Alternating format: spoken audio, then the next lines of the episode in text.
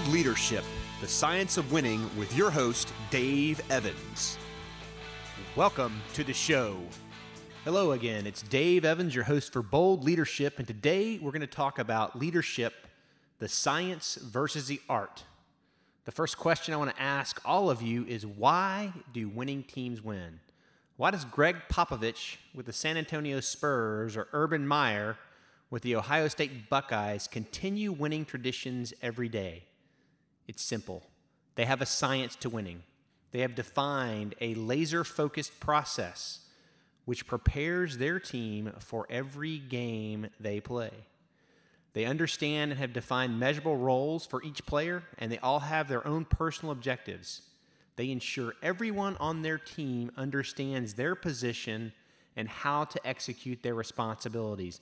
More importantly, they understand what it takes to work as a team and win as a team. It's not about individuals, it's about developing that strong team that will push. Finally, they have both developed winning attitudes with the people that they coach. Their teams truly believe and feel in their hearts at any time, I won't let you beat me. So, how do you get there? How do you understand what that means? Well, first, you need to understand the difference between leadership and management.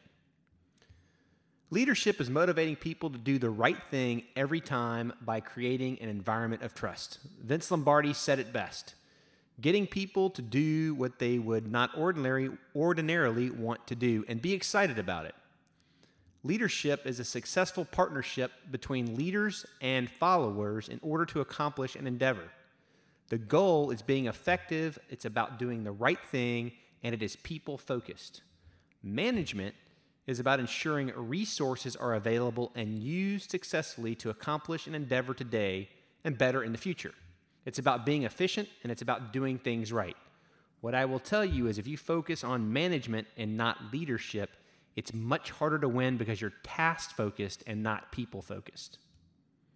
So, what is bold leadership and how does it apply to the science?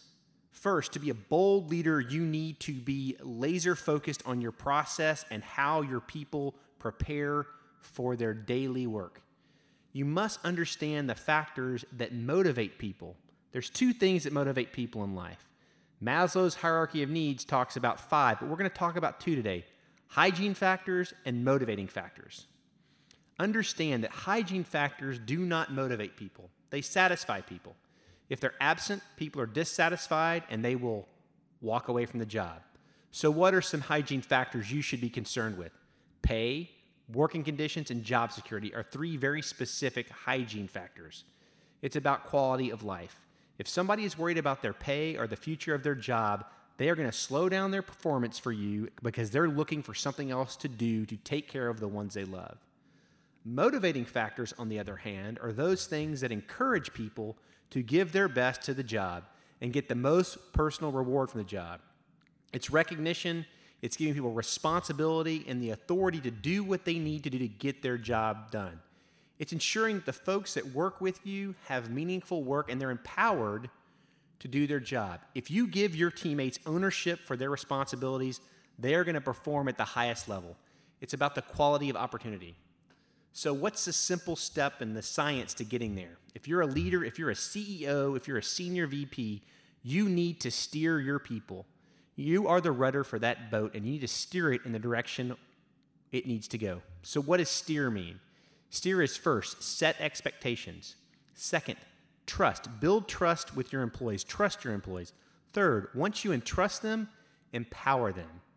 Fourth, once you've empowered them, you need to engage your employees and understand what is going on in their daily lives. You need to be their teammate, not just their boss. And finally, with any good supervisor, you need to review their work and then provide course corrections as you steer them to, through the path of success. It's about developing the proper attitude and creating a place where people want to work. At the same time, you're building that trust in the opposite direction in leadership because you trust your people to do their job. They're going to perform at a higher level for you. One of the things that we see every day is where senior executives sit and how they message to their people and how they set expectations.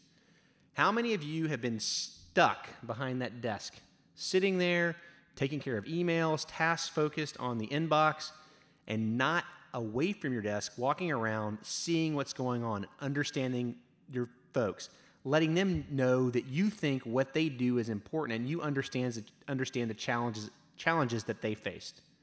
Through your messaging, you need to ensure that your employees, your teammates, understand the company's objectives. They need to understand those objectives as well as their role and their direction in meeting those objectives. If you have teammates that work with you on your team that don't understand their role in relation to the objectives and the company's goals, it's very difficult for them to perform at the level you want them to perform. I'm going to break this down very simply for everybody. If you look at a football team, you have your CEO, which is the head coach. You have your senior vice presidents, which are your position coaches, and then you have your teammates, which are the different positions on the team. Each one of those positions knows exactly what they want to do. The head coach, the CEO, provides the direction and guidance for the entire team to meet the weekly objectives of winning the game. He sets the game plan in motion with his offensive and defensive coordinators, and then his position coaches work to ensure that the players know their specific roles and how it relates to their other teammates. You have the quarterback that runs the play, the lineman that makes the block, the receiver that makes the catch.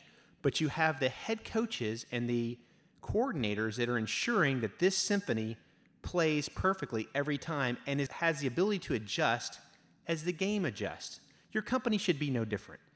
You know, 12 and 13 year old kids playing sports day get more practice on the fundamentals of doing their job and playing their game than I bet most of the people that work in your company do on a daily basis. So I'll ask you, what is your training plan? How is your team practicing to win every Saturday? What are you doing for your employees and your teammates to ensure that they win? If you're a division chief or a section lead or a program manager, what are you doing daily to ensure your team has the tools to be successful at winning the next contract or building more business for your company? One of the funny things you'll hear in life is that bold leaders kick butt and take names. No, they don't. Bold leaders create a clear and achievable vision of the future. They are not dictators. They work to build the team to ensure that the company's goals are met. Their most important role is to build a collaborative plan to achieve the vision and the goals that you have set in your strategic plan. They need the resources available to succeed, and they must execute every time, on time, all the time. Finally, this action creates sustainability and growth. You see, leadership, especially bold leadership, is the science. You need to set your people up for success. You need to steer them in the right direction. You need to set expectations, build trust, empower your folks, engage, and review. Today on our podcast, I would like to close with seven things really bold leaders do by Kevin Daum. First and foremost, they own their flaws and strengths. Secondly, they keep clear priorities. Third, they speak up. Fourth, they pair knowledge with action. Fifth, they accept the value of failure and understand what it means to learn from those failures. Next, they make the most of small wins. And finally, they build momentum. Being a great leader is about empowerment. It's about taking care of your folks and doing what needs to be done every day to drive the team to the end goal. You cannot get stuck looking for how to get there. You have to have a plan, you have to have a process, and you have to be able to adapt that process as your business situation changes. So, with that, we'll call today's session to a close. I'm really excited about the next session. We're going to talk about being a bold leader in quicksand and how to balance your fear. Until next time, I look forward to you guys having a great week and doing great things and not being afraid to be bold. With that, if you have any questions or you want to send us an email, please email us at dave at theevansgroup.com.